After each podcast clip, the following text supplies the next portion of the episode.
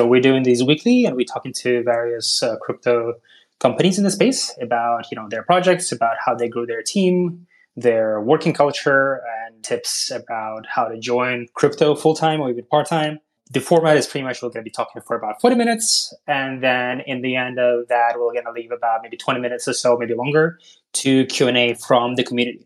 Start writing down the questions, and uh, we'll be able to answer them uh, towards the end. Hi, Stefan. How are you doing? Hey, doing good. Thank you. Really excited to be here, and, and thanks for inviting me and hosting this event. So excited. Awesome. Thanks for saying yes.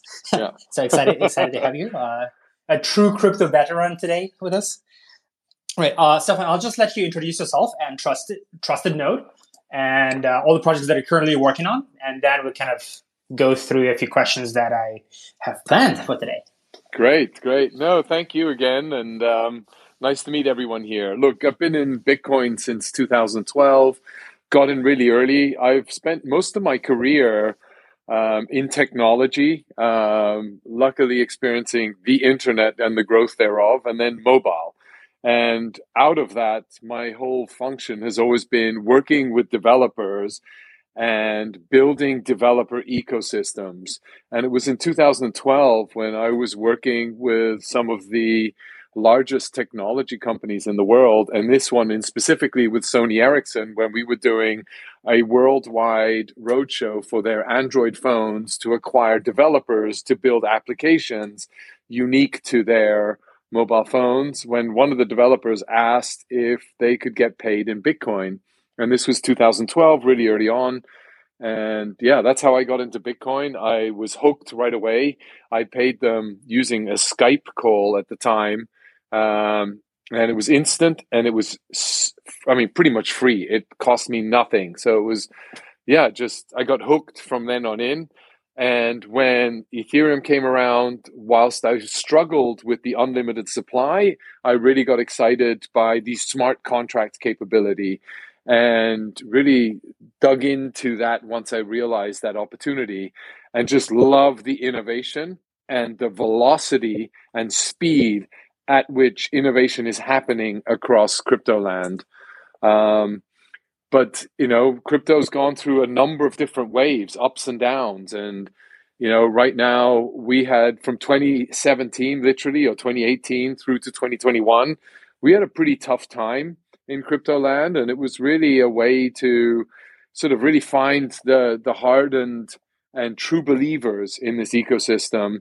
And it really bonded a lot of us together to really pursue the grand vision of what of building this new decentraland right? What does this um, you know new land look like crypto land what does this look like how do we structure this and how do we build this and that's what really gets me excited in this environment right how do we build a decentralized governed environment um, that rewards all of the participants. And there are a number of themes and, and, and, and philosophies that we've put down into black and white. And the company behind Trusted Node, which is sort of the company that we just listed yesterday on PancakeSwap, is um, sort of building the building company, or is it really called Hydro Labs? Um, Hydro Labs is the legal entity, if you will. But how do we build new architectures, new companies that are all non-custodial, are governed in with smart contracts, are and reside and and manage the community through um, you know sort of DAOs? How do we build that out? How do we scale that? And that's really sort of the core philosophy behind Hydro Lab and ultimate trusted node. And yeah, that's sort of where we're at. Awesome. Thanks for the thanks for the brief intro. There's definitely much more going on in your background, which yeah. we'll uh, uncover in the next hour. Um, cool. So, like, can you maybe summarize, like, maybe in an elevator pitch, uh, the kind of what Trusted Node is working on and uh, how you're achieving that? So, Trusted, we've seen growth of proof of stake blockchain networks in you know there are about 30 layer one proof of stake blockchain networks in sort of the CoinGecko sort of top 100 by market cap uh, listings. Across those networks, um, and there are going to be a lot more coming out the road with with the Cosmos chain and the Polkadot chain. But what we've seen is, in order to secure those networks and secure the decentralization net nature of blockchain, there is a reward for participants that are providing security to those networks we want to make it easy for anybody to participate in securing the networks and receiving the rewards for those. And that was the basic principle behind it. Um, we then added a twist to that where we are going we're building out liquid staking capability which allows users to keep their base capital earning the reward while at the same time we give them a synthetic liquid token associated with their base capital to then be able to offer them um, participation in various DeFi services uh, in our network, but also on other networks. Uh, that's super yeah. cool. Which yeah. chains are you uh, planning to launch on? So at the moment, we're we're supporting the a lot of the Cosmos chains. Um, so we've got Sentinel, we've got Atom or Cosmos themselves. Um, we've got uh, uh, Sentin- uh, uh DVPN, um, we've got um, persistence. We've got a Terra, and we're adding on to those um, the Polkadot ecosystem, and then selected new chains um, that and layer ones as well. So we've been looking at and layer twos. Sorry. So we've been looking at Matic. We're looking at Velas as a Solana fork together with um, EVM compatibility on there. Uh, we've obviously talking about the you know the more famous ones or the the layer ones that we all know, Avalanche and um, yeah, and who else have we been talking to? A number of the other big ones, but we have not supported Ethereum too. Oh, why is that? By the way, just that's curious. A, yeah, that's a good question mainly because each node is supports 32 ethereum you need 32 ethereum for each node and then you just need to add more nodes onto that and we just have decided to invest our resources in creating liquid staking versus creating fractionalized solutions for a ETH node of 32 ETHs. Yeah, I believe there are quite a lot of that space is already pretty crowded. Exactly, a lot of players in that space exactly. Lido Finance and um, Rocket Pool. You got Anchor. You got a number of them already providing non-custodial mm-hmm. services like that. Mm-hmm. So, uh, as far as I understand, you you've been kind of starting uh, Trusted Node earlier this year, right? Yep. Did the idea come like overnight, or was that a slow growing process over several months or weeks? Um, how what was the inception of the idea for those who are aspiring entrepreneurs or founders in in this room? Yeah, I mean, you know, a lot of ideas, and, and uh, as an entrepreneur, a lot of ideas uh, are coming from problems that you experience. And having been in crypto since 2012, I've naturally sort of accumulated a multiple different portfolio of coins, if you will, or tokens. And I had them on exchanges, I had them on ledgers, I had them in in in in uh, uh you know in various wallets and one of the things that I found is if they were in wallets, if they were in my in my cold wallet on the ledger or in, in an exchange, that I wasn't earning any rewards. And coming from the proof of work mining area, I just felt I deserve rewards and I reserved the airdrops. And so I was really upset at a couple of exchanges that weren't passing on number one the rewards because they're using our capital on their exchanges to delegate and stake towards nodes that they're hosting either way. And they're just doing good cash management to then do the disbursement to their users when they called on. And so they weren't passing any of those rewards on to any of the their their customers or account holders, if you will, for lack of a better name. And the wallets, they're just sitting in your wallets, not earning anything. You do get the airdrops in the wallets, but you don't get the airdrops if they're on a centralized exchange. And so I just felt, man, and, and if you try and do it yourself, particularly in the earlier uh, blockchains, it's really cumbersome to get it set up, you know, you have to be a developer. You have to know how to use um, command line interfaces um, in order to set up a wallet, have a designated a wallet that receives the rewards, and you then need to maintain a node and ensure uptime and all of that so that you are receiving the rewards and minimize slashing. How do we make that easy? How can anybody participate in that? And everybody I talk to were really interested in getting the rewards from a blockchain on the one hand, and at the same time, also being able to collect and be reminded of all the airdrops, right? I don't know if you're on the Cosmos chain, Juno just did a download, an airdrop to all Atom stakers. So if you're securing the Cosmos blockchain and you have your Atom tokens in, in, in staked with a validator on the Cosmos chain, you received free Ad, uh, Juno tokens one to one. So for every atom you had staked, you received an equivalent one. And I think they're trading now ten dollars each. So it could be a significant amount of funding that you would receive. You know, the other one that just came out today, Orion.money, if you had your coins staked on a on the Terra blockchain, your Lunas, you would have received Orion.money tokens.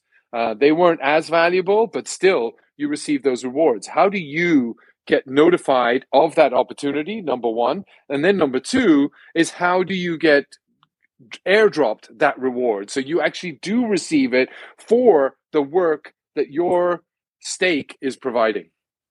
And so that was sort of the genesis. I wanted to make sure users received that and were considered for their contributions to mm-hmm. securing the network and not just held with these centralized exchanges. And it would be easy for people to participate in. I think this is a fantastic reminder about the importance of self custody Mm-hmm. And uh, I think a lot of people, especially who are new to the space, they join the space through some sort of fiat on ramp, through some sort of centralized exchange. That's where they keep majority of their of their funds, and they kind of trust those centralized exchanges. But they forget, they get it really, uh, they miss out on a lot of these airdrops, and those airdrops can be a really significant amount of money. And um, especially in the earlier days when we when we experienced like chain splits or chain forks Yep. Uh, exactly. For example, a lot of people, a lot of people were able to get significant amount of money by you know cashing out their BCH or BSV, exactly. uh, just because they held uh, BTC from early days. And uh, I think there are a lot of exchanges in the space that did not even you know give you back your your you know the BCH that you own or be uh, BSV. I mean, regardless of uh, the different opinions that on these uh, coins that people might have in this room, but uh, I personally know a lot of like BTC maxis. I'm not one myself, but I know a few that uh, that are still very happy about their um, what they pretty much cashed out uh, and you know the the, B, the BCH that they sold. Yeah. Um, mm-hmm. Yeah, no, and that's exactly the point, right? So at that fork, and that was really to be honest, that was one of the genesis behind the concept behind Trusted Node was there was the fork BCH, BTC, BCH, right? So that happened. And then there was this, you know, and, you know, BTC maxis, whether they liked it or not, they got a nice bag of BCHs. They sold it at the peak, which was, I think, about $3,000 at the time. So they all made a significant amount of money from that fork. Um, and the ones that held on still have a whole bunch of bags and got a second fork which was the bch to bcha fork that happened um, i think it was last year and and to me that was the the genesis of the idea which was really some of the exchanges where i had my bch on um, didn't pass that airdrop or that fork coin onto me and that's when i really got frustrated and upset and I think I did tweet a number of times as to which exchanges they were. And but some of the exchanges were really good, fast, agile, and they took their the timestamps um, as to when, how much you owned, and then they gave you that airdrop. Yeah, I think it's an amazing um, motivation or uh, kind of inspiration for uh, for a project. Yeah. When you run into a problem and then you need to solve it yourself, you don't see anyone else solving it. So, uh, you know, sooner or later, so someone's going to do it. So you might as well be you. So when you were starting uh, Trusted Node, right? Yeah. Um, did you already have like a set of partners that you were working with, or did you have to like go out and hire, or a combination of both? uh, at your like day zero, uh, what did your team look like? So day zero, I mean, obviously, you know, when when you're just having the idea at the beginning, you generally don't have partners, but you like to validate an idea, right? So I went out to a couple of peers and just pinged them on the idea. You know, what do you think of of of you know network validation? You know, it's the sort of evolving. I was questioning a couple of things, right? The emergence of proof of stake networks versus proof of work networks um, number one, right? The rewards, how do the reward scheme work in a proof of stake network? Um, would people be interested in such a service? And um, as a result, when talking to people in the industry, you automatically get into a slightly technical discussion. And so technical solutions were required, and, and you work through those and that sort of then mutates into the back of a napkin and, and sort of designs you're in a coffee shop you're at a bar you're on a whiteboard um, and and etc and so that then sort of became a more of a, a fleshed out picture that went into a bit of a I put it down into a presentation, you know, sort of maybe five, ten slides, what this could look like, pain point, usual sort of 10, 10 questions or 10 slides. Um, and yeah, and then sort of had a sort of commercial partner that I was talking to, then met um, a very much like minded um, technology individual, Robin, um, who we had a, a, lengthier conversation about, more a grander philosophical standpoint. And then we mapped out what such an architecture might look like. Um, then found another partner over in Bali um, who loved this concept and and was extremely DeFi savvy. And then you just sort of cluster. You build clusters. You arrange calls. You then um, yeah pull together. You flesh the idea out further. You push the needle. You then identify what's needed in order to make this happen. What is the MVP the minimum viable product that you need. Who are the type of people that you want to bring onto the team to make that happen? Um, and i was very fortunate to actually also being the ceo of bitcoin.com so had an extensive network in terms of super strong skills in terms of execution delivery rolling up your sleeves moving at crypto speed. And so that's sort of what um, pulled together a great marketing talent, a good commercial operational expert, alongside a technical and and my you know skill and myself, and then you complement the skills that you have with smarter people around you, and I think that was the sort of key aspect to things. What would you say your main um, core specialty? Is it on the technical side? Is it on the business side, marketing side, maybe legal and compliance? So I'm super useless because I'm a bit of everything. uh, I have the ability, I think my strength is really the ability to see how all these wedges fit together. That's my strength, really. I, I have, and to have a very good sense of where the direction and the industry is going. So, those two elements to me are really where I think my strength is and and and I needed skill sets to take my technology skills much deeper to really help translate a marketing vision really well so it resonates with the right kind of audience and demographic to be able to make sure that all the you know we we've got all the necessary and appropriate documentation and funding available to fund and power the movement that we are creating in this direction uh, how many people are you guys right now? So at the moment, we're about, I think in total, maybe 12 people, 12, 15 people at Trusted Node. Mm-hmm. And then we've got another same amount that are working on different projects um, associated or linked to Trusted Node. Right. And everyone's uh, decentralized pretty much right now. Yeah, pretty much. I'd say mm-hmm. we're 60% decentralized and then I'd say 40% of us are actually maybe, yeah, 40% actually less are in Hong Kong. Mm-hmm. How do you, how do you find, I think like it's an interesting uh, combination because there are a lot of companies that I notice uh, either fully remote um, and there is like a minority of companies that are like located in a specific location. Do you find any? And there are very few companies that are mixed. I, I have to say. Uh, do you find like it's challenging, or what are the kind of the main um, obstacles while having part of your team remote and part of your team um, being uh, in one location? Do you have any specific processes to kind of foster the uh, communication between the members of your team? I mean, yeah, it's, it's, it's definitely challenging, right? I mean, working remote teams, no doubt about it, right? Especially time zones is is just a simple uh, challenge that you have to address culturally.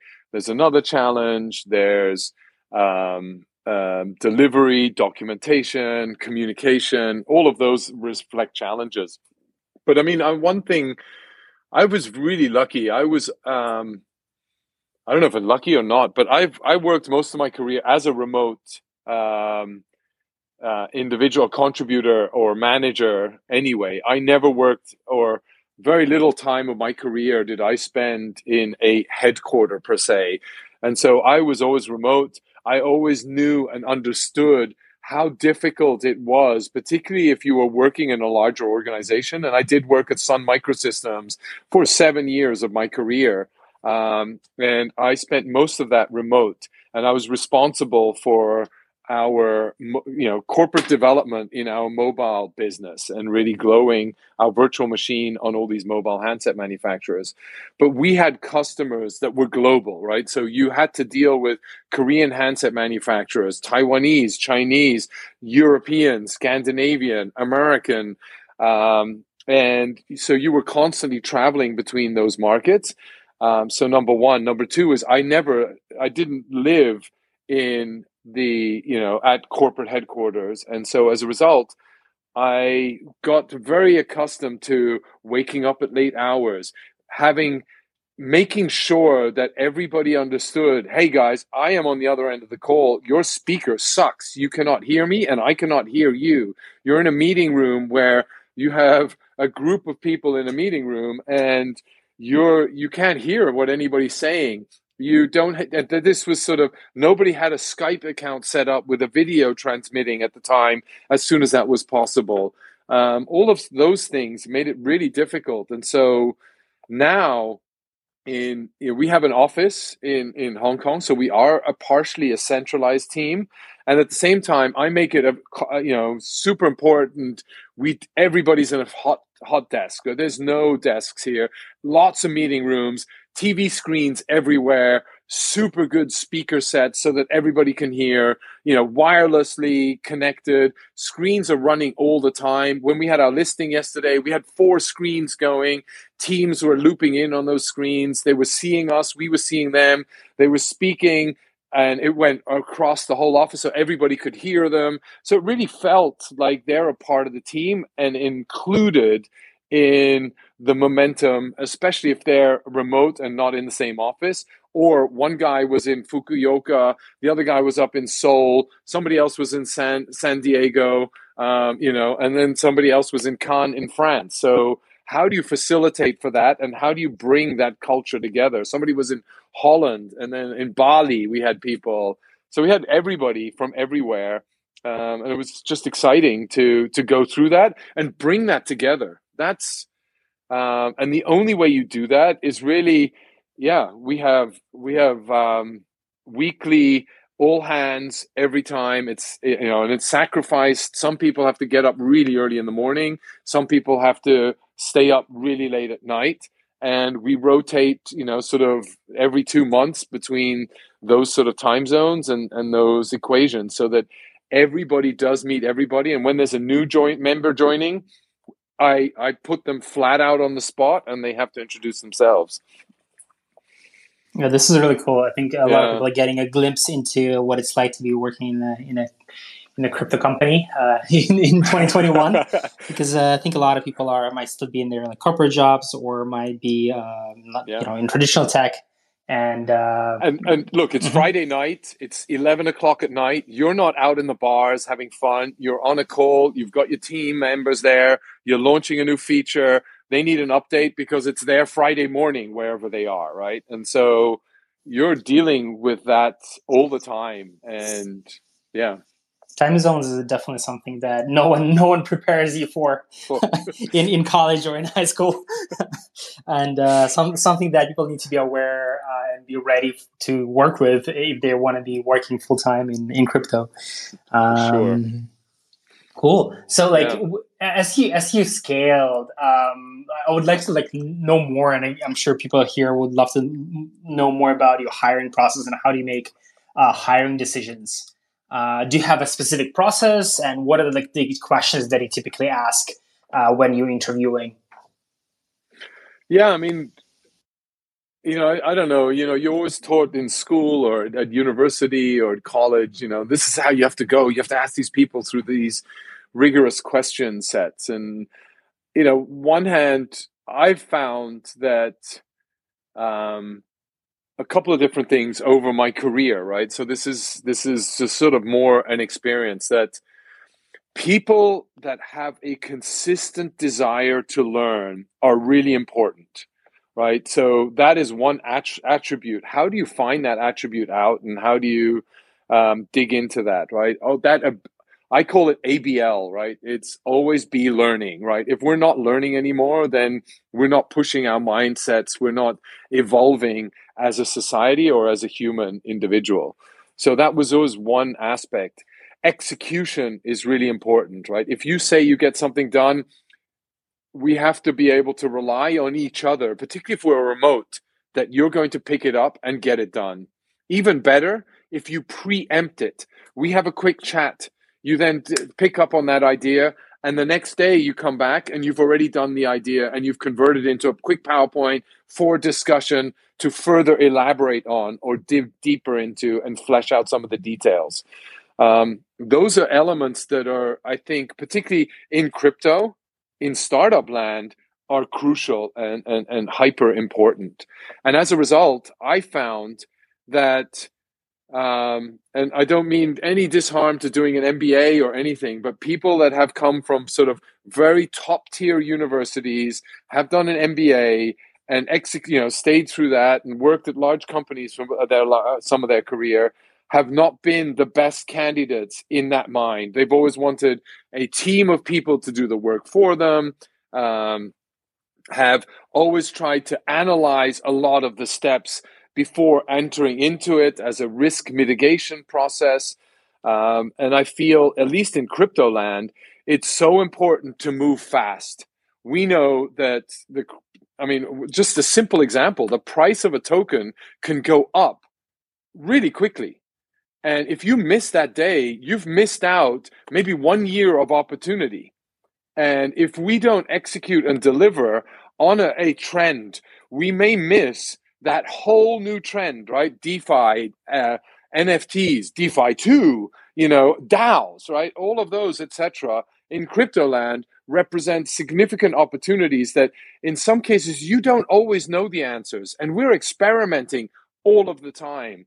So, how do we make and aggregate as much information, given the time slots that we have, as quick as we possibly can, to then be able to execute and make a decision based on that limited information at that point in time. And hopefully, we make the best decision at that time with that limited amount of information. But it's the decision making that really counts.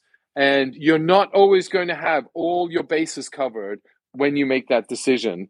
Now, that doesn't answer the interview question, but those are characteristics that I feel really need um, highlighting in in a crypto area, and that's what I try to extract in an interview. Okay, yeah, I mean that is really good and important to, to, to know that, especially for everyone who's uh, trying to break into the industry, that yeah. they really need to be hands on, and it's uh, you know strategy sessions is something. I mean, is uh, I mean they, they're important as well, but uh, yeah. they're there's they have zero value if you cannot execute on them or if you expect to delegate to someone else. Uh, you really need to be, I feel, a full stack, uh, whether you're technical or non-technical, full stack marketing, full stack uh, finance, full stack developer. Um, do you have any favorite um, interview questions that you use to find out the right person? Um, I mean, one of my favorite questions is knowing where people want to be in six, 12 months. Specifically, six. Interesting. Usually people ask, like, oh, where are you planning to be in five years? But you're asking six to 12 months. Okay. Well, it, mm-hmm. I mean, my view is crypto land is one day in crypto land is seven days anywhere else. So if I ask you yep. one year, that's already seven years, you know? So it's like, yep. um, yeah, it's simple as that. And so I think in six months, our landscape changes so much, at least today still, right? And so as a result, how fast do you want to move? Where do you want to be in six months? And if you're new to crypto, what what do you want to have out of crypto from six months time because if you're new to crypto you're still trying to learn about all the things going on and where would you like to be in six months because by that time you're going to be fully immersed you're being paid in crypto you're you're you're having to figure out how to convert your money from crypto into fiat and then you have to make your bills pay your electricity bill you still today unfortunately still have to pay in fiat how do you manage that whole process? You are seeing and being confronted with new token opportunities that you're you're talking about trading on a day-to-day basis with your peer-to-peer colleagues where do you want to be in six months what does that mean for you mm-hmm. that kind of environment that you're going to be in and how do you handle that and, and that's what i try to add, extract in that um, simple question mm-hmm. do you have any like interview questions where you try to figure out whether the person is really long term uh, interested in crypto, or is, some, or is it someone who just like, you know, heard about uh, Bitcoin and crypto and Ether or other altcoins just yesterday and is you know they're not even sure whether they want to dedicate their life to it? Uh, do you have any like any tricky questions that um, where you kind of try to figure that out? Um, I, I, I yes and no. I guess you sort of hear that if you tell me that, yeah, I just want to buy some Bitcoin or it's a cool industry to be in. It's like, yeah, you know, you're not going to come into crypto because it's cool, right? You've got to be wanting to really go deep into crypto. And I mean, ultimately, it also comes down a bit to culture. Um, what are your cultural preferences? Why are you interested in crypto? Is it because just to make money? Then I don't think that's going to keep you in here in the long run because just to make money, we go through upturns and downturns, and the downturns can be significant, right? So there's a a large element of volatility. You have to be more, you know, sustainability. You know, you have to be sustainable to the volatility that we experience um, and and as a result, I feel we're also in in in in jurist legally, it's not always very clear cut. So when we're engaging in certain environments and building new models, it's not always clearly defined the legal framework that we can play in and and the markets we can operate in. And at the same time, we're competing not only against the incumbents, we're also competing against the regulator who is partially the incumbent as well. So as a result, you need certain characteristics that are slightly non-violent, you know, disruptors or non-violent revolutionaries, and that you need to that needs to come out a bit as well, right? So you want to change the order, and it's not around necessarily fighting the existing reality. It's around building something new. What's that new model? And how does this new model make the existing model obsolete? And that's what we are pursuing. Mm-hmm. Um, I still think I have a few more questions around like your interview process. I mean, this is this is, this is definitely great answers. Have you have you um, I mean, you've been around for quite a long time and you've kind of met a lot of people in the space and people who, you know, short term, long term. Do you see any, like, do you have any pet peeves that you really hate when people do or say uh, that is really like a red flag to you that, okay, this person is uh, not going to make it or they're not necessarily fit for, for crypto or for your team in particular? Yeah, so so number one, if you're a developer and you don't have a GitHub account, um, that's definitely a bit worrying, right? And so red that's flag. a bit that's a red flag.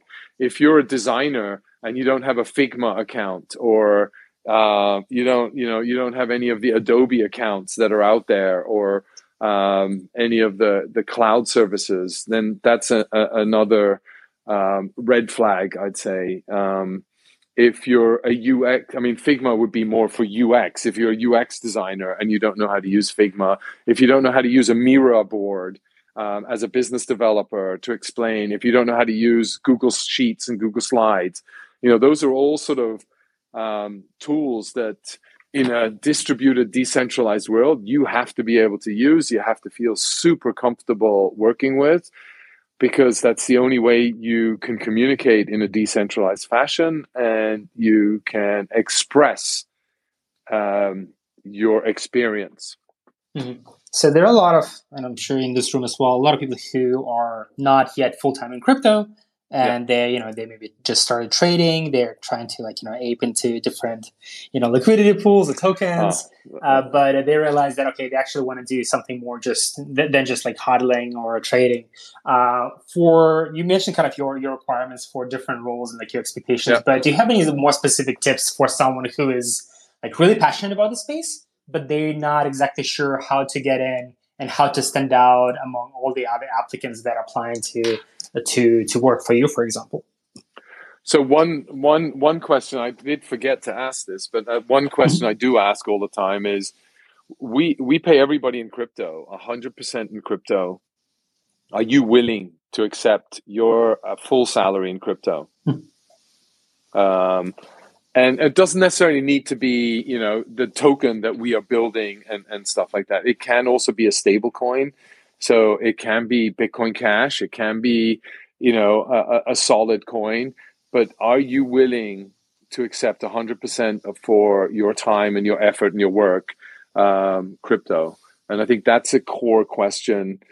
If you um, are not in crypto yet, have you tried using a non custodial wallet? Do you have a MetaMask? Have you downloaded a wallet? Um, have you uh, I think those are questions you need to have. You use the Keplr. Do you know a Phantom wallet? Um, you know all of you know Kep, you know sort of Terra Station. Have you done anything in you know using a collateral vault? Have you done any lending, any staking, any farming? You know, um, I think those would all help in building out a bit of experience that you can provide and make you stand out in an interview. Um, because the design elements on using these features, the experience in terms of being able to how many sign you need to sign off, you need to click, those are all critical elements in anything you're doing in crypto, unless you're working for a centralized exchange, unless you're working for a legal required custodian, unless you're working for a professional other people manager, you know, other people money manager of funds, then I think then you don't necessarily need to do all of that because you're under a totally different legal requirements. But if you're in crypto, and I view crypto as being fully non-custodial and learning how to use the blockchain as the custody, um, those are things that you really need. Mm-hmm. I think these are like the, the points that I would also recommend a lot of people just to interact with uh, with the chain directly instead of uh, just keeping all their coins uh, and assets on, on, on an exchange. Just download yeah. a wallet, start interacting, and surprising amount of people uh, who hold crypto they don't even do that. They don't self custody. They do not know how to get started, and they're. I think a lot of people are afraid of uh, significant fees that in, uh, can be involved in that process. Yeah. Uh, really depends on which chain you're on. Uh, but I think there's like a whole a whole spectrum of what you can be used, what you can use today, um, and I think there is no excuse uh, not to be able to like download a wallet, start interacting with the DeFi and the NFT platforms, and uh, you know transferring uh, assets. Um, I think and. Mm-hmm. Yeah, just as you said, Roman. I mean, it's like, but nowadays, right? I mean, how do you find? I mean, it's like, I feel that today you've got Ethereum, you've got, you know, that's the maybe you pay high gas fees and Bitcoin, you know, really has become sort of pretty much the the a gold. So we don't really move much around in terms of Bitcoin, but you move a lot around in Ethereum and then you realize you're paying a hundred dollar gas fee or whatever.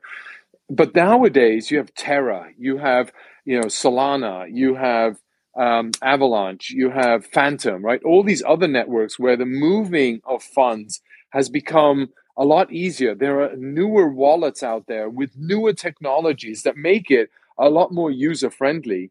Um, so hopefully, at that experimentation, that playing around is really important versus paying $200,000 a year to go to a big university. I think that's going to get you much further and help you on a path of creating personal wealth uh, far greater than, than anything else would do, is my view. 100%. Mm, yeah. Uh, moving on to the, uh, I think, next important question Who are you guys hiring right now? So we hire generally in, in three categories, really. Um, is is sort of where we spend most of our efforts. One is developers, right? Uh, software engineers, uh, DevOps, um, Solidity developers, DeFi experienced, um, you know, architects, um, you know, blockchain architects. Those I'd say are, are, is one sort of bucket of resources that we look for. Really, um, developers with DeFi ex- experience and blockchain experience. Mm-hmm. So that's number, the number one. Mm-hmm. Yeah, number one. The number two bucket is really usability, user experience, right? So, how do I find um, a great ability to convert whatever we're working on into a nice design, right? So that people can navigate and taking into account the DeFi trends, the decentralized generation who are using these products, and then ultimately the underlying technology and what is needed to be able to click through and use those technologies. So that's sort of the next bucket usability and the design associated with usability. Lastly, it's sort of the marketing and distribution. And in marketing and distribution, it's really um, you know how to communicate how to grow communities how to build in social media twitter medium youtube um, you know reddit those are all critical elements in terms of interacting telegram communi- interacting and communicating with a community the community is the life and blood of every product that we build out in cryptoland how do i build and connect and sustain a relationship with decentralized online, in some cases anonymous, pseudo anonymous, or even educated individuals, right? That is a critical element. And as a part of that, also distribution, I need to make sure that I plant my product in terms of, you know, from a business development perspective with the right partners. I have the right connections. I know where to go if I need to do a cross bridge um, solution. I need to know who to talk to if I need um, some sort of custodial partnership. I need to know who to talk to to get listed on a specific exchange, what forms to fill out, where do I go to get a grant from a uh, an, uh, a, a, a foundation on a blockchain, etc. And so those are all things that ultimately are automated, but there are still anonymous, pseudo anonymous, or normal people that, or, or visual people on each of the other ends of these products. How do I interact with them and, and connect with them uh, from a business development standpoint? That is sort of the third bucket: marketing and business development.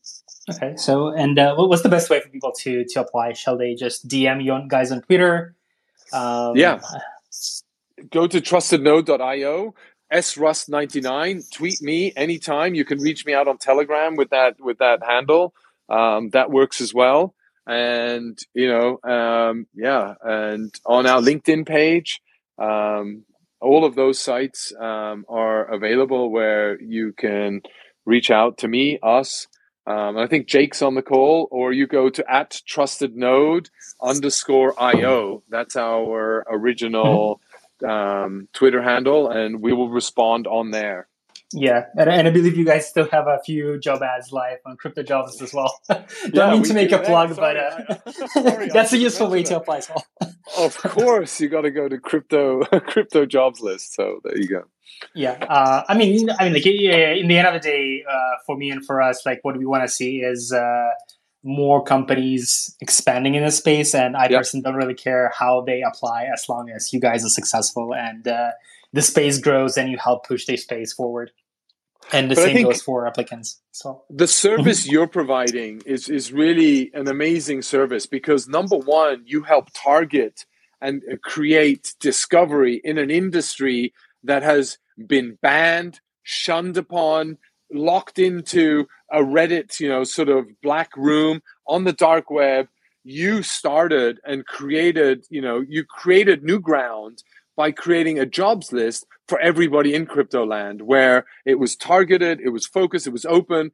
And you know i mean google facebook they all banned everything crypto in 2017 right? Yep. and and now all of a sudden oh we love twitter. You know we all love crypto now. But you know in the hard times when it was tough you know they weren't there to support us. They kowtowed. And what does that mean when it gets hard again they're likely to do exactly the same so how loyal are they going to be and i much prefer to be loyal to people that are committed and are true believers in seeing the opportunity that crypto presents. And, and that's why I think what you're doing, Raman, is, is fantastic, right? And we need more of what you're doing as well.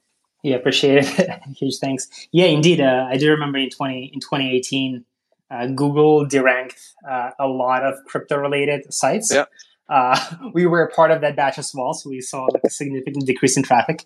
But Huge, uh, right? yeah, it was it was very very depressing. Like in addition to the drop of the uh, uh, price, but you also see a drop in the um, in the number of uh, traffic you're getting just because Google decides not to like you.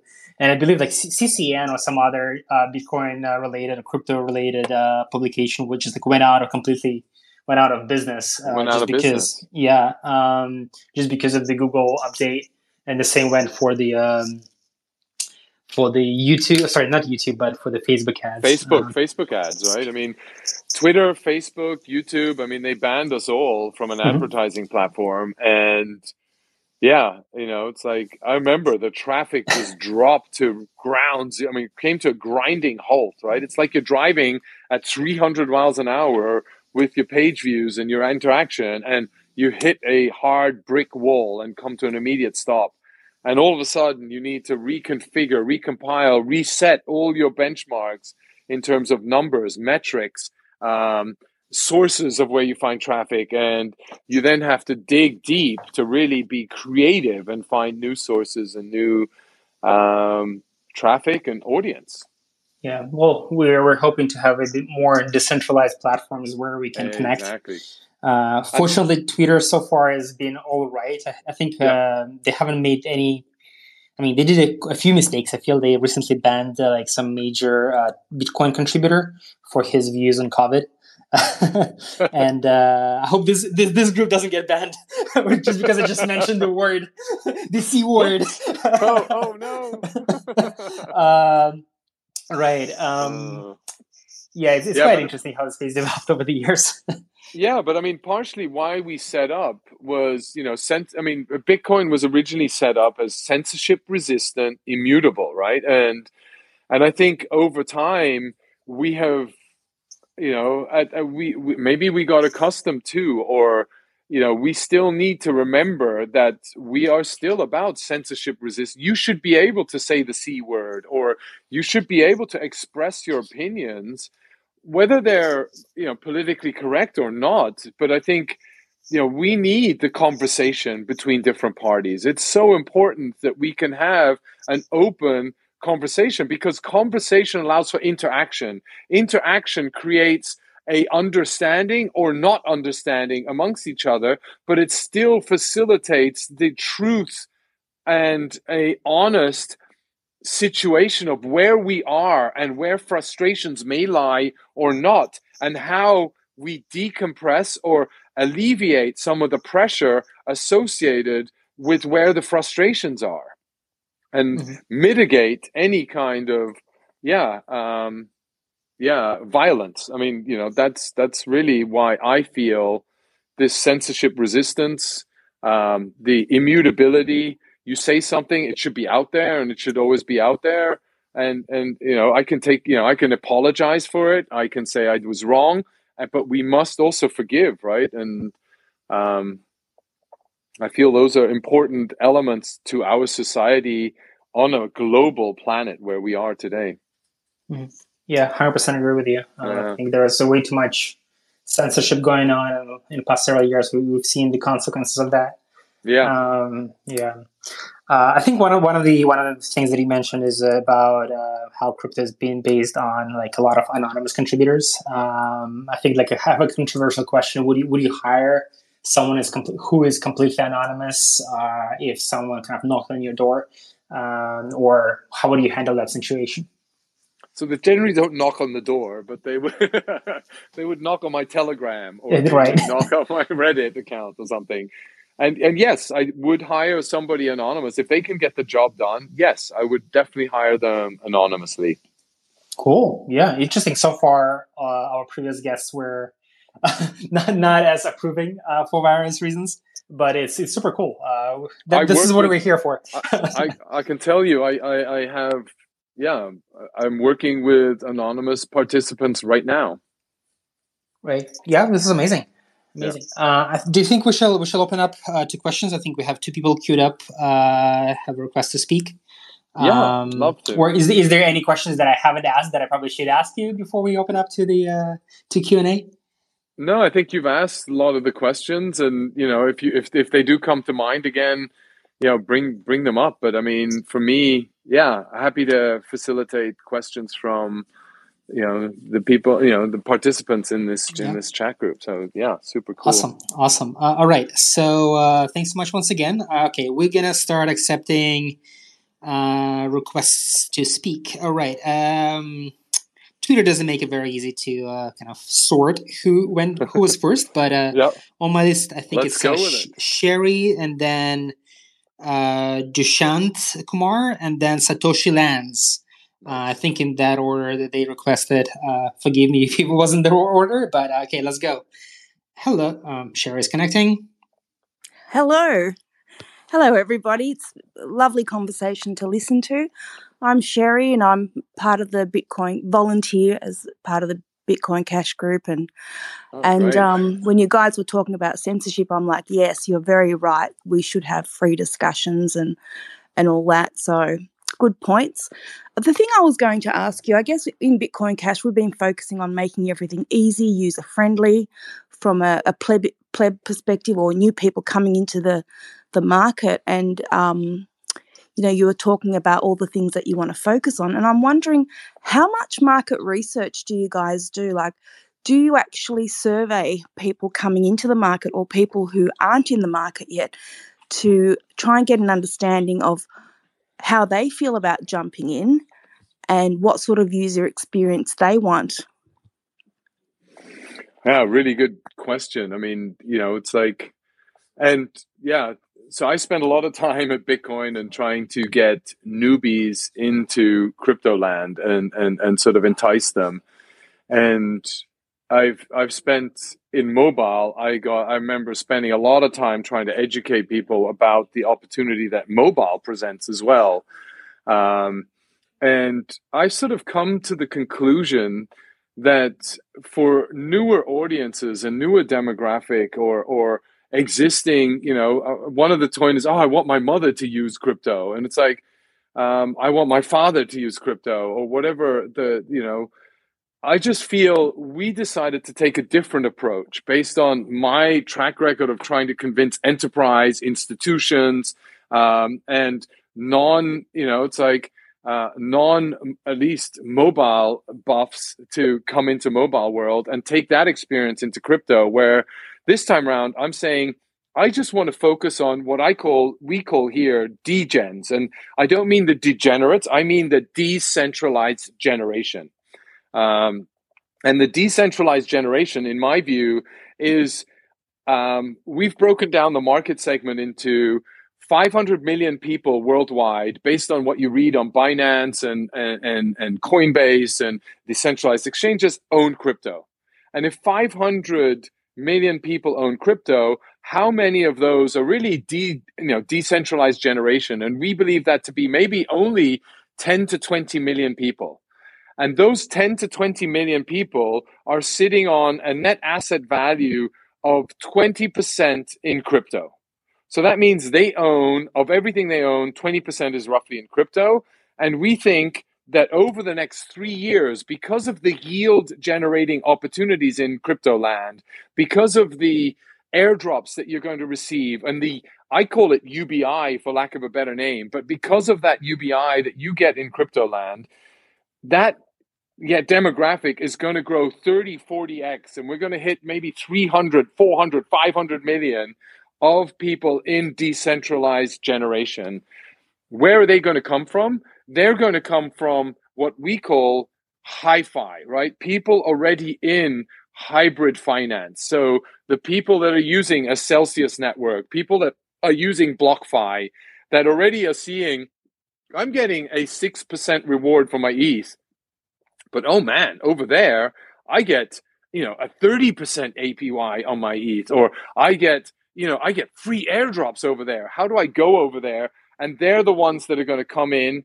And I think it's going to be more participants that are on Revolut, you know, the next generation, the Robin Hoods that are really trying to break through and, and really go deep into crypto land and find these rewards and these new wealth generating opportunities. That's how we've broken it down. Do we read research from a Price Waterhouse or Deloitte or an Ernst and Young? No way, right? I think they're so out of touch. They're going to build something that their customers want to see, e.g., banks, e.g., insurance companies, e.g., industrial providers or supply chain companies. So it's going to be so irrelevant for what we're trying to achieve in Decentraland, or that's sort of really why, um, yeah, we're excited about that. Yeah, I can we, I can yeah. understand that because um, uh, in Australia, I don't know if you've heard Commonwealth Bank, that the biggest bank in Australia, is trialing um, crypto trading with its customers. But there's you can't withdraw it, you can't do anything with your crypto. You can only trade it but there are no other incentives. So I guess what I'm saying is like we do need to research how to not research through other corporations, but I guess with your own company, you know, what draws people in and, and it sounds yeah. sounds as though you're already doing that. So yeah. you've answered my question. Thank you. Thanks, Sherry. Awesome. Thanks for the question, Sherry.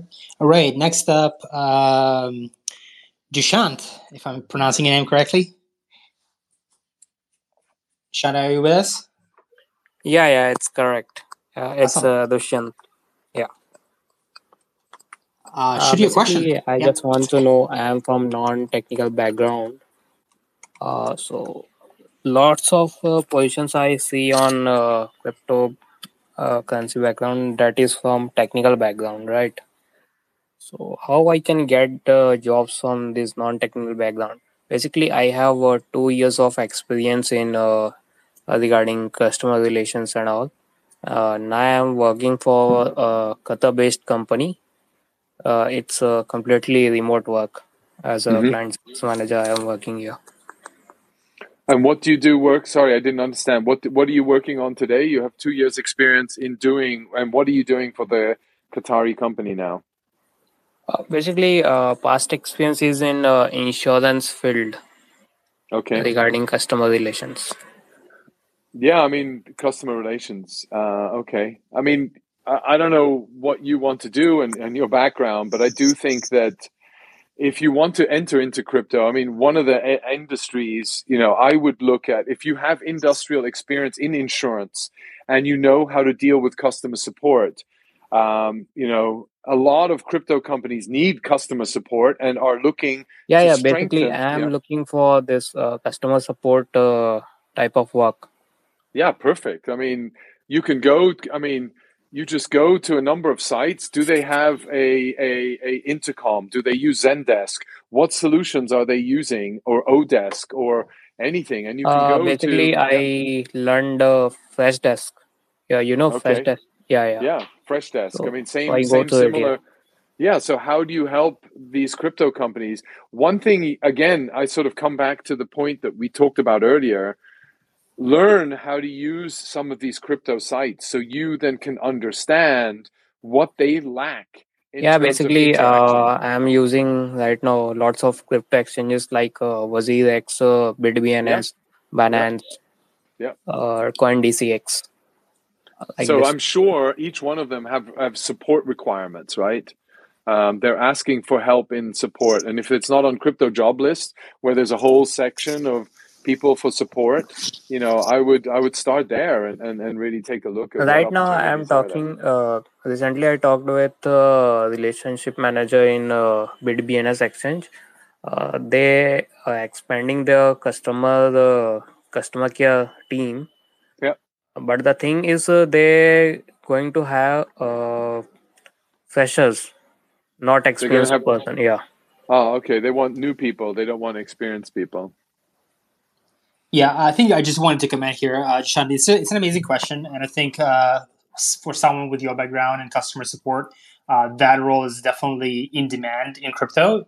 You either just can head out to, to our site, to Crypto Jobs List, or even go directly to uh, the kind of larger mid-scale companies. They usually need uh, quite a lot of support. Like even even we internally, we have Yeah. a person who's helping us out uh, with, and like I even do it right now myself uh, you know, a lot of, uh, you know, especially exchanges, even, even more so exchanges, they need uh, help replying to customers, explaining how the product works, explaining what happens if they send the funds on like layer two solution versus on mainnet, or what's the difference if someone sent funds on like different forks of Bitcoin, and what's going to happen to those funds. Uh, so definitely, uh, people i with your background are needed in the market.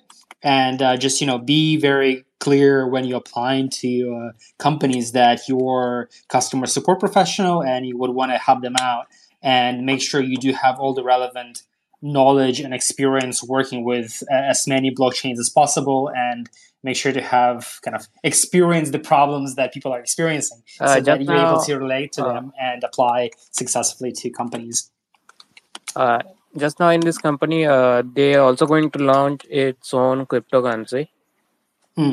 uh, so we So I are think- promoting its uh, basic uh, coin launch Yeah, i see i think Well, i think uh, the question is getting out of uh, the Yeah. topic okay I okay think- sure Dushyant, what I would say is is dude, don't focus only on one company. Go to many, right? Don't get your hands ping, you know, don't get pinned down on one. There are so many crypto companies. Focus on multiple. Some people will have younger people. They want some people want experience. Don't get pinned on one company and one opportunity. Crypto land is beautiful because it's online, everything's digital, and you can move from opportunity to opportunity based on the choices. It's about you choose, you make the choice, and you go in and you have the choice. So, you know, we're all about making available the right to choose. And, and so that's my advice to you. Thanks, Dishant, once again. Uh, all right. We next up is Satoshi Satoshi Lands. Hello, thank you, Hey. thank you. Uh, I've just created my company because it was pretty difficult for me to find job in the crypto world. I'm from France, so I speak. I'm a native French speaker, but I used to live in, in New York City. And uh, thank you first. And uh, I totally agree about what you say about the crypto world. I think we're living um, a big, a big change, and uh, a new paradigm is coming.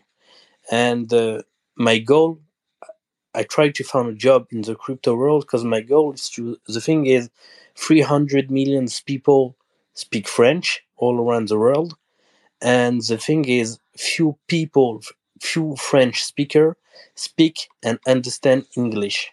So the goal of my company, or if I can find a job, is to translate all the contents in English to like that more people more people who speak french will be able to integrate the crypto world. So i would like to know something.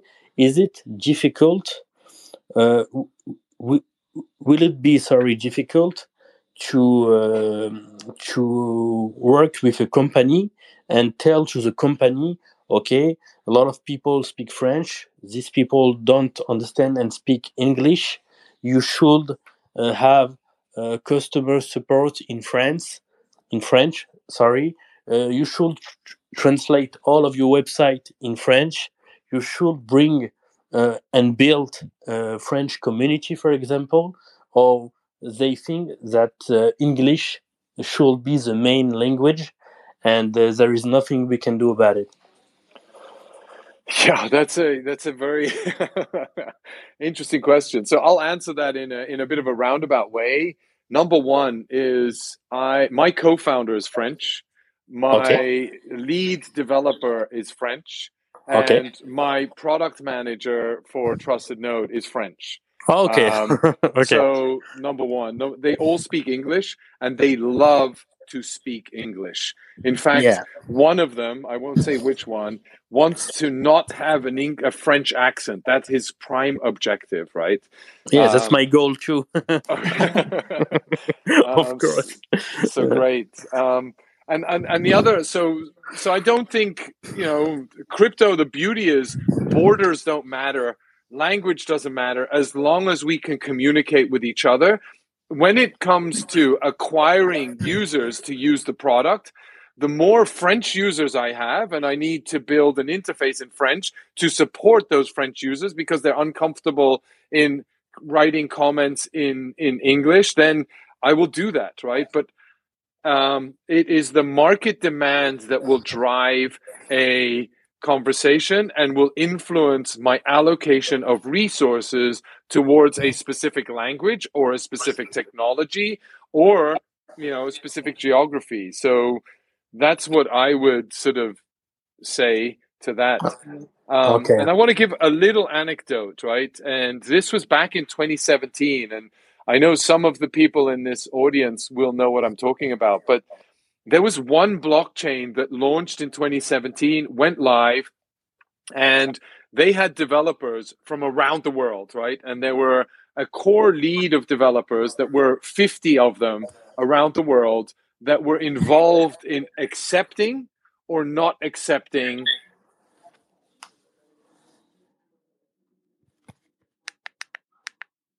Uh, sorry. Looks like Stefan's uh, internet connection went down. Oh, okay. Um, let's see.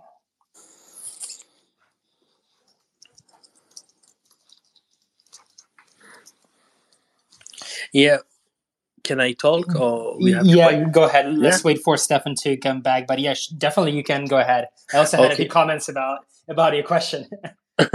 and uh, and the thing is, um, yeah, a lot of people speak French and don't speak and understand English, and uh, I think uh, this is what I'm trying to build with my company. I want to create create sorry a mirror of a company uh, in French. Like uh, the Telegram group, Twitter, uh, internet website, video, uh, translate all the contents because what I see is I I have a lot of friends. They don't speak English. It's pretty difficult for them to speak English and understand English. So uh, so they want to invest in, in crypto, but when they see sc- uh, blockchains, scalability, all these uh, all these terms, all these words, it's it's like it's like a uh, how to say that it's like they uh, they don't want to invest because it's too complicated for them it's like a it's like a they are uh, they are you uh, you afraid about what you can't uh, understand and uh, that's what they're leaving that Yep. Cool. Uh, I'm not sure if Stefan is back with us. Uh, Stefan, you are currently muted, so you can unmute yourself if you wanted to comment. Uh, I think we can hear you, Stefan. Maybe not. Um,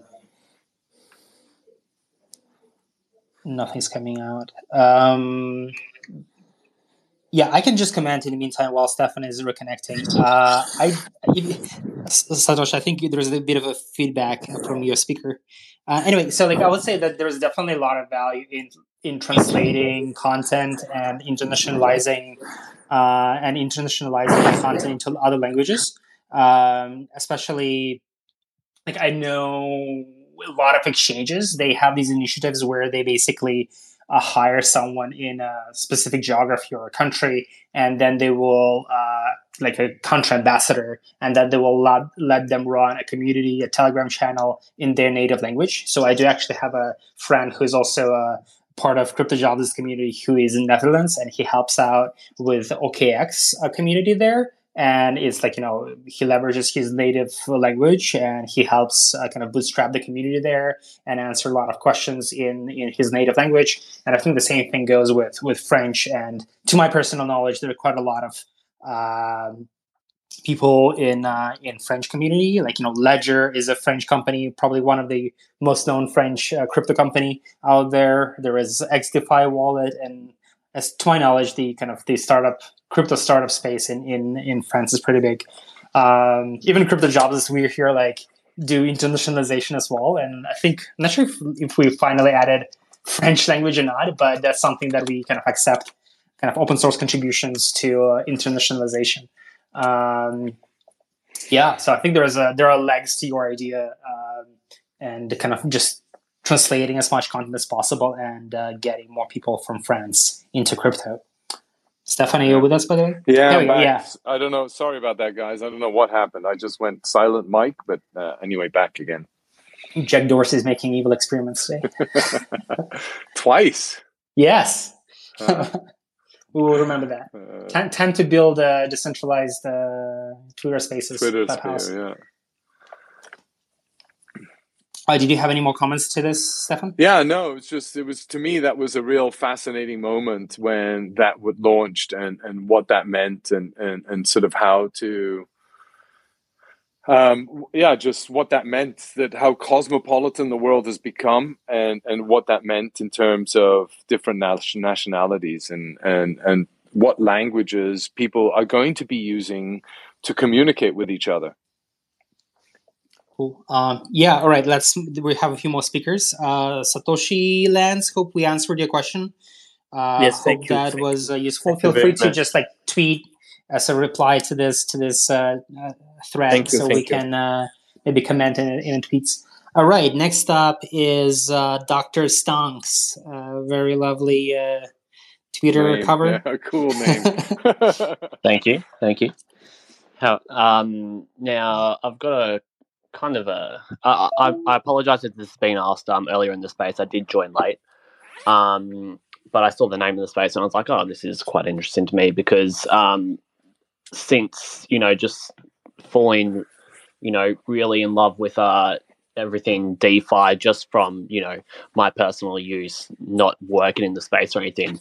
I have been really motivated to you know find a career you know in this kind of area um, but coming from com- coming from what I do um, in uh, restaurant management, um, you know, it's there's like it, there's not many transferable skills there, and you know, I'm kind of looking at my my avenues. Um, you know, do I put everything down for two years and learn how to code, um, or you know, like what? I guess what what is a uh, what is an entry level uh, foot in the door um, into this this sector?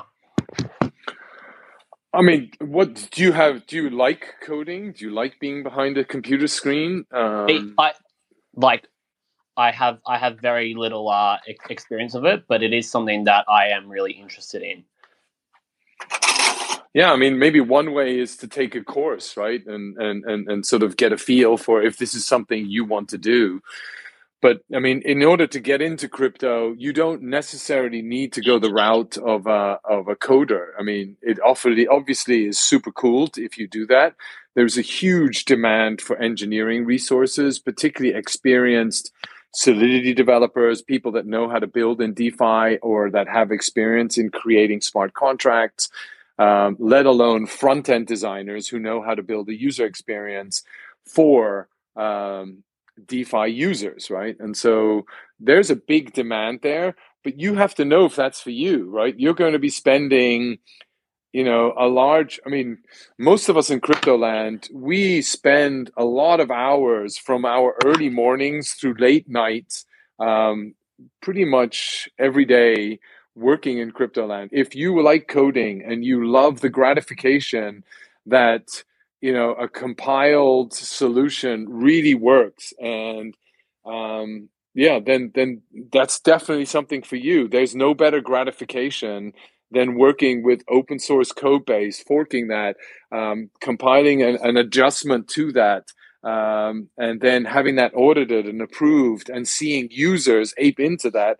There's nothing more gratifying than that. And so um, i would suggest you know a mutual friend you know there are lots of courses tools to use um, the best online one i would recommend is check take a take a course at Moralis um, and have a look at what they're offering uh, ivan on tech has has a great solution tool sets and lots of uh, video content that allows you to go remote and, and play around with um, a simple tool sets. So check that out. Yeah, I Thank just you. wanted to I. I, I appreciate it. Just wanted to comment as well. Yeah, there is also like Dapp University and uh, Oh, Eat the yeah. Blocks if you're interested in like, Solidity development. But uh, again, outside of engineering and development, uh, I would I would disagree with you that you don't have any transferable skills. Uh, I think just being organized and being and getting things done is a very important Yeah. kind of general skill that not a lot of people have, even though they think they do. Uh, and uh, there are a lot of a lot of opportunities for someone who is non-technical, uh, anywhere from marketing, writing content, creating memes, Oh, yeah. um, just organizing a project, uh, organizing, you know, even even Twitter Spaces, right? Organizing Twitter Spaces, organizing podcast sessions, curating content. There's a lot, a lot, a lot of work done that is need to be done outside of engineering. So, uh, and again, like need, it need, it's really up to you to decide whether engineering is something you want to like invest Yeah. yourself in, uh, because it's uh, you know the entry bar might be a bit higher. Uh, but again, g- give it a try. Maybe it's uh, not as hard for you as uh, other people's other people say. Uh, but yeah, just figure out what you want to do, and uh, definitely there are a lot of opportunities on both camps, technical and non-technical.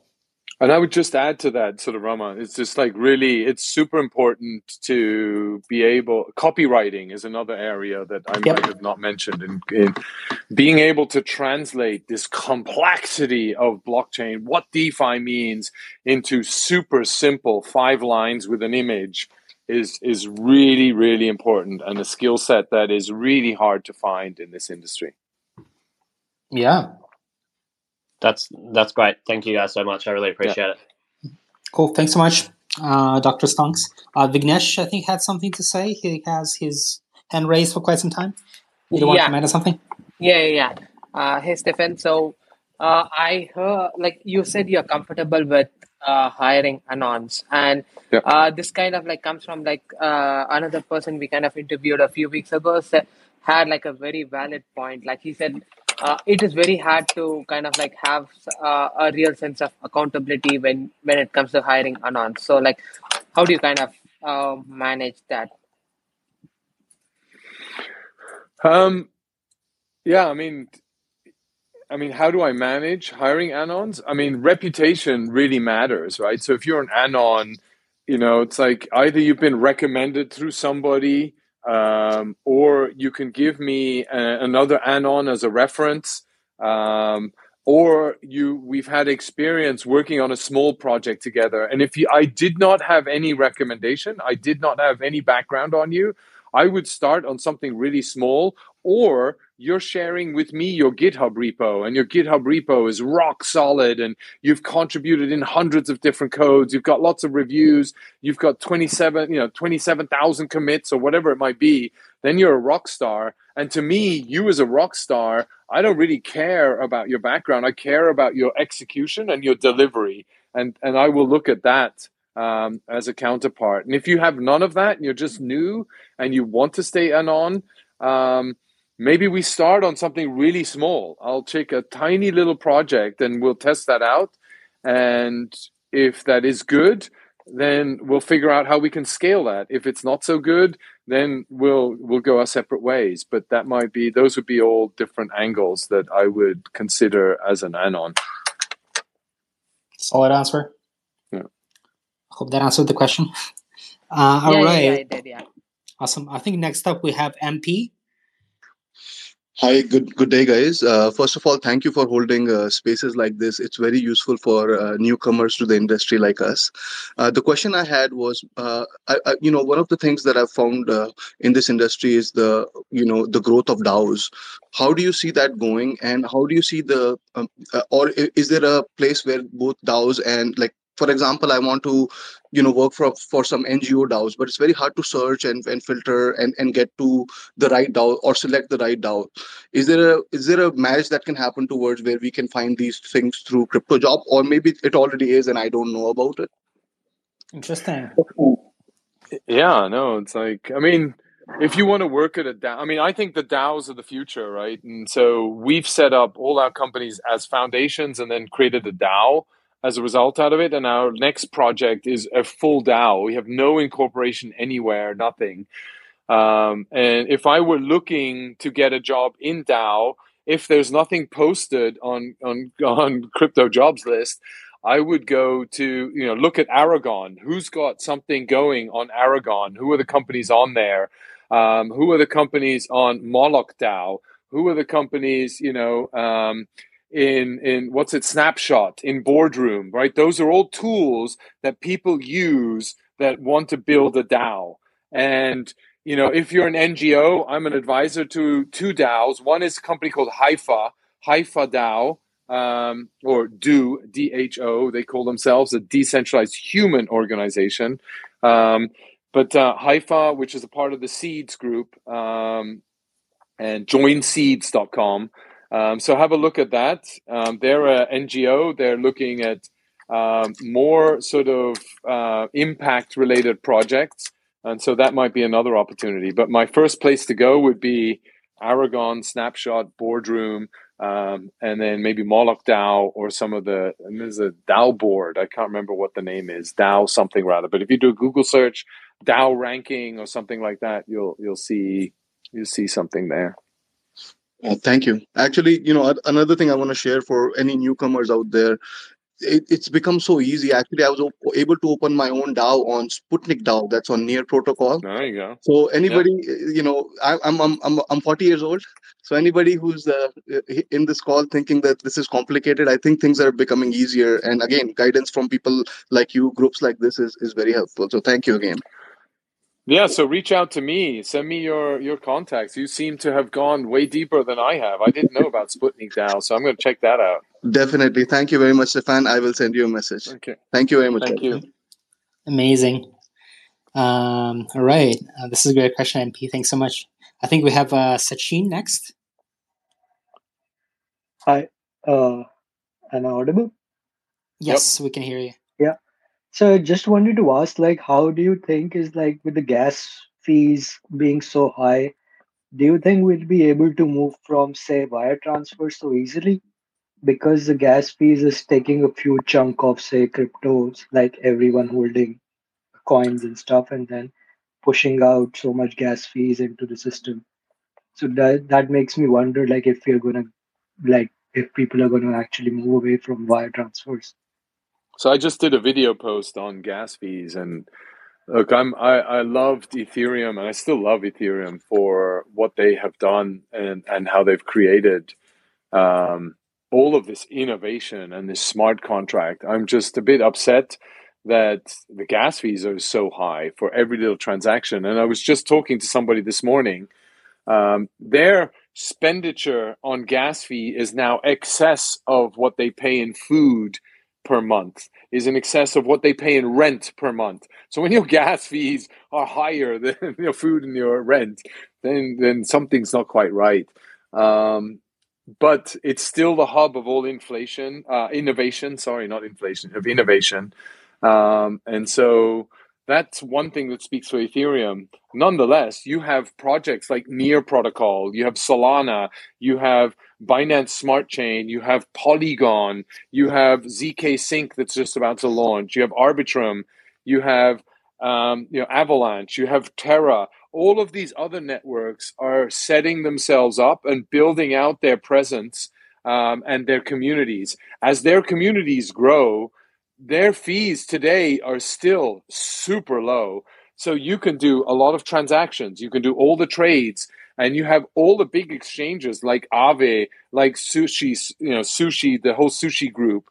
Um, um, all of them are now available on multiple chains as well. So you get their whole communities coming and moving across the chain. So the gas fees today um, are uh, are going to be a problem of yesterday, and tomorrow we're going to be back to an environment where we have super low gas fees. And if you remember, that was sort of the main reason why Bitcoin Cash and Bitcoin Core forked. The gas fees on Bitcoin Core were just super high and super slow. That resulted in bigger block discussion, which led to um, Bitcoin Cash ultimately that allows for extremely fast transactions, faster than you can hit go. And then number two, at an, an amazingly low cost, next to free. So if you're caring about peer-to-peer transfers and remittances, there's a solution for you amongst all the other capabilities and smart contracts that are available on all different platforms. Yeah, just a reminder that mm-hmm, just a reminder that you know the future is probably going to be multi-chain, and uh, yes. all these uh, speed and low fees they're always uh, come across come at cost of decentralization. So I think that's an important thing to to remember for some people who are moving, you know, uh, uh, seven, eight, ten digits of value uh, on the chain. They would rather, prefer, you know, they don't mind spending uh, yeah. hundred dollars to move that value, knowing that they cannot be that transaction cannot be reversed, uh, and they're okay paying uh, slightly higher fees on on Ethereum.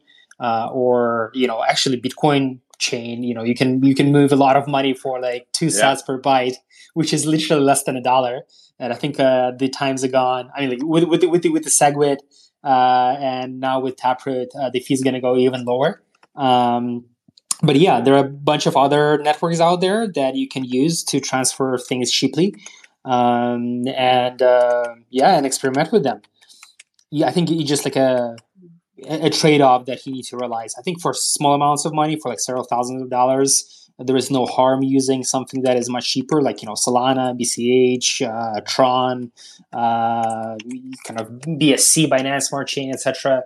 Uh, but you kind of you need to understand why why uh, that is happening, why the fees are much lower, and why uh, certain transactions are faster. Sure, thanks.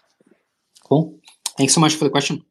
Uh, MP had a follow up question, I believe, and then we have Moonstar. Sure. Just just a quick thing I wanted to share with the previous caller from my recent experiences. Uh, the Near protocol has like a um, even the fees are so low that you can't even account for them. And I found the same experience with Celo protocol. It's very easy. Uh, you know, my mom can use it, so we are getting there. So if you want to try it, please give these uh, protocols a try, and hopefully you will enjoy them. I noticed that there was a bridge that was built uh, that that launched on Near yesterday with EVM, so that's also very exciting. Sounds like you want to hire your entire family, MP. If, if your mom is so in, up to date with the tech, we want to we want your your whole family on board. Thank you. You know, one of the things that I, I, I make it a point that I have an 11 year old son and my mom is 65. I show all the apps to them, and if it makes sense, then I will put some money into it, and if it doesn't make sense, then no point, right? That's an interesting filter. Uh, are your kids playing Axie yet, or other play-to-earn games? Uh, he, my my son is trying out two different games right now, uh, but they're not launched yet. So we're playing around with that. Axie, we have uh, we played Axie, but he doesn't like it. So other things like eleven year old kids have different preferences. Then there we go. Alpha Alpha Alpha Signal uh, short axes. well, well, I I like Axie personally. Okay. Thank you. Uh, all right. Did we have any more questions from the audience? I think someone was asking to be a asking a microphone request. Any more questions? Uh, how are you feeling, Stefan? Uh, shall we give it another 10, 20, 30 minutes? Shall we wrap it up faster than that?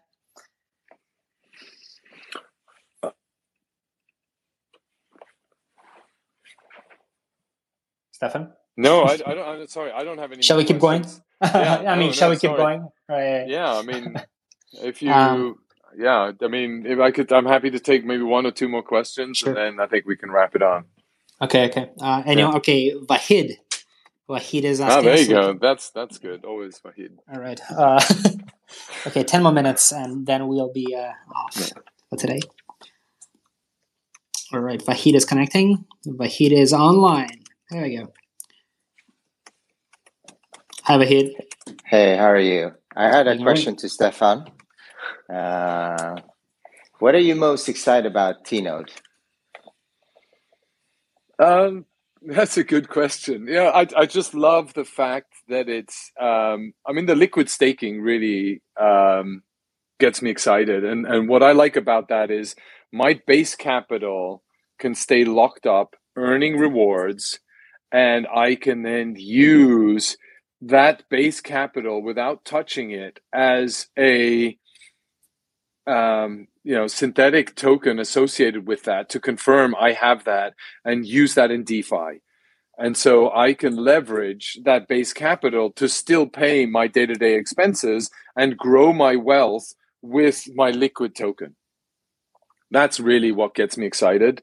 Um, and, and providing that opportunity to everybody that has coins in all these different projects.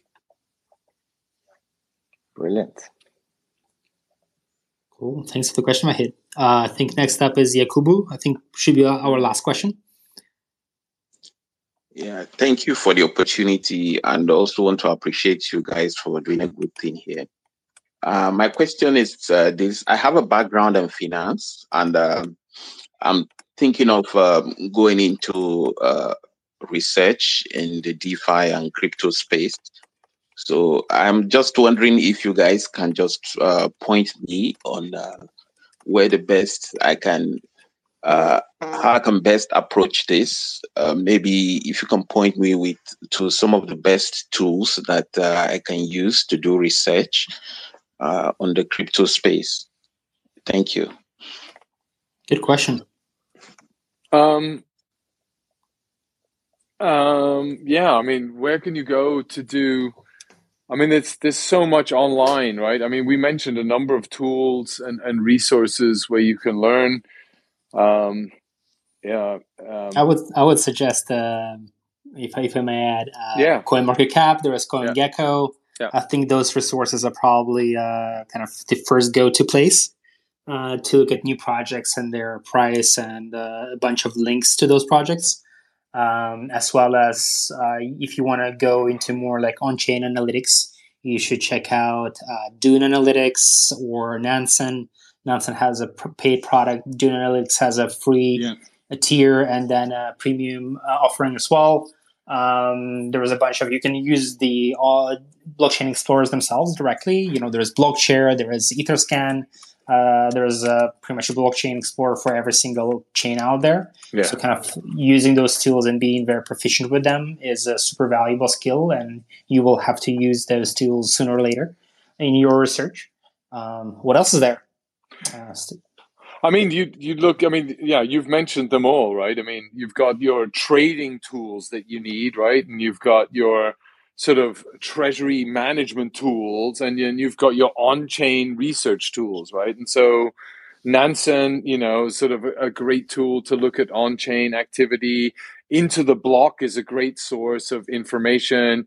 You've get got more research type tools like Messari and um, um, as another example and then you've got you know your your you can go to even if you want early stage companies what are the next companies coming up? You go to like the ido platforms right? Launch pads. You look at Polkastarter you look at TrustSwap you look at uh, miso um, and then you see all these different you know and then yeah so so there's so many different sources of information.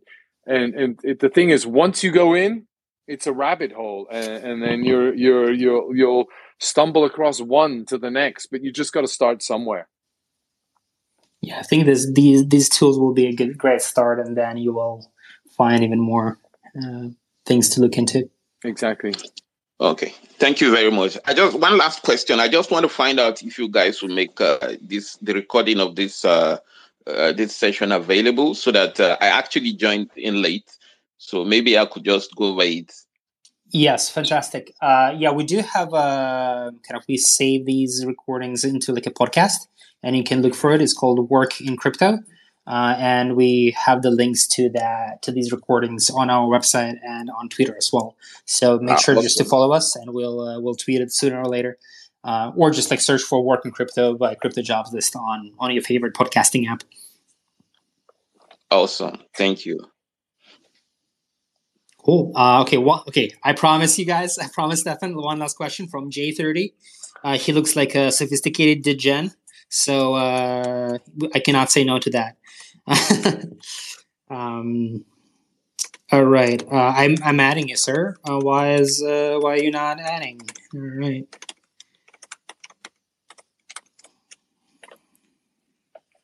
There we go. Uh, connecting. go.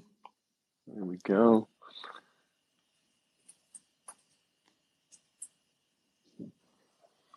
Oh, Okay, J30. can There you go. now? You're right. on. So, okay. So my name is um, Femi. I'm from Nigeria. I just wanted to give Yakubu a tip. So when I was starting out, when I wanted to learn more about DeFi, I came across a book by CoinGecko, uh, How to DeFi by uh, for beginners. There are two books, one for beginners, one for um, um, an advanced version. So you can try to get that and uh, use that to get into learning the basics of DeFi and learning more about DeFi. And the second tip is um, to just try to use DeFi platforms. Try to get on uh, trusted node, use it, PancakeSwap, use it, Uniswap, use it. Uh, the different DeFi platforms that we have, um, using them and interacting with them is actually the easiest way to understand what is actually going on in um, DeFi. You can check out DeFi Llama, some DeFi dashboards generally. Um, yeah, so that's that. So uh, on to my question now. I want this question is for Stefan. Uh, hi, Stefan. Hey, nice to meet you, J30. Okay. Um, so um, my question is: Is trusted node building for um, easier adoption for people that are not quite familiar with using um, DeFi platforms? Okay, so let me let me direct my question this way. So I realize that many people don't know how to interact with DeFi platforms. You literally have to learn them, uh, learn how to use them. I remember by trying to get my first um, um, uh, coin that hasn't been listed on any centralized exchange, and I had to use um, YouTube tutorial videos to actually um, run through the entire process. And although I wasn't even understanding what was going on, that was some time back already, anyways. So I just wanted to ask if Trusted is um, paying attention to uh, the lack of, um, um, let me just say, DeFi platforms are not quite intuitive for people that are not familiar with uh, DeFi. So it's Trusted Node trying to build for people too that have not quite adopted this uh, blockchain technology that are just kind of new to it? Yeah, I mean it's it's it's not really. I mean, we're trying to make it really easy for people to want to stake on various blockchains. So you're sitting on specific coins. You already have cryptocurrencies. They may be on a centralized exchange. We want to make it really easy to migrate it from a centralized exchange into um, into yield opportunities, right? But you have to know, in order to interact with Trusted Node, you have to know how to use a decentralized non custodial wallet. If you don't, you cannot stake because everything we do is non custodial. You control your keys, you control your coins, and we have built a staking option for you to earn rewards in a non custodial fashion. Um, yeah, and so you have to know how to use a Keplr wallet. You have to know how to use a MetaMask. You have to know how to use a Terra Station, um, etc. And so that is definitely a important factor um, when working with Trusted Node. Okay, thank All you very much. Thanks so much for the uh, question. All right, I think we're already going to be wrapping up. I think we went over over time significantly. uh, sorry, Sherry. I think uh, thanks so much for your question earlier, uh, but we, I think we have to wrap this up. Uh, thanks so much, Stefan, once again uh, for coming on. And uh, for those who missed the beginning, we'll we'll have a recording. Hopefully, if the uh, if the Jack from Twitter, you know, uh, shows his grace in us and uh, provides the recording.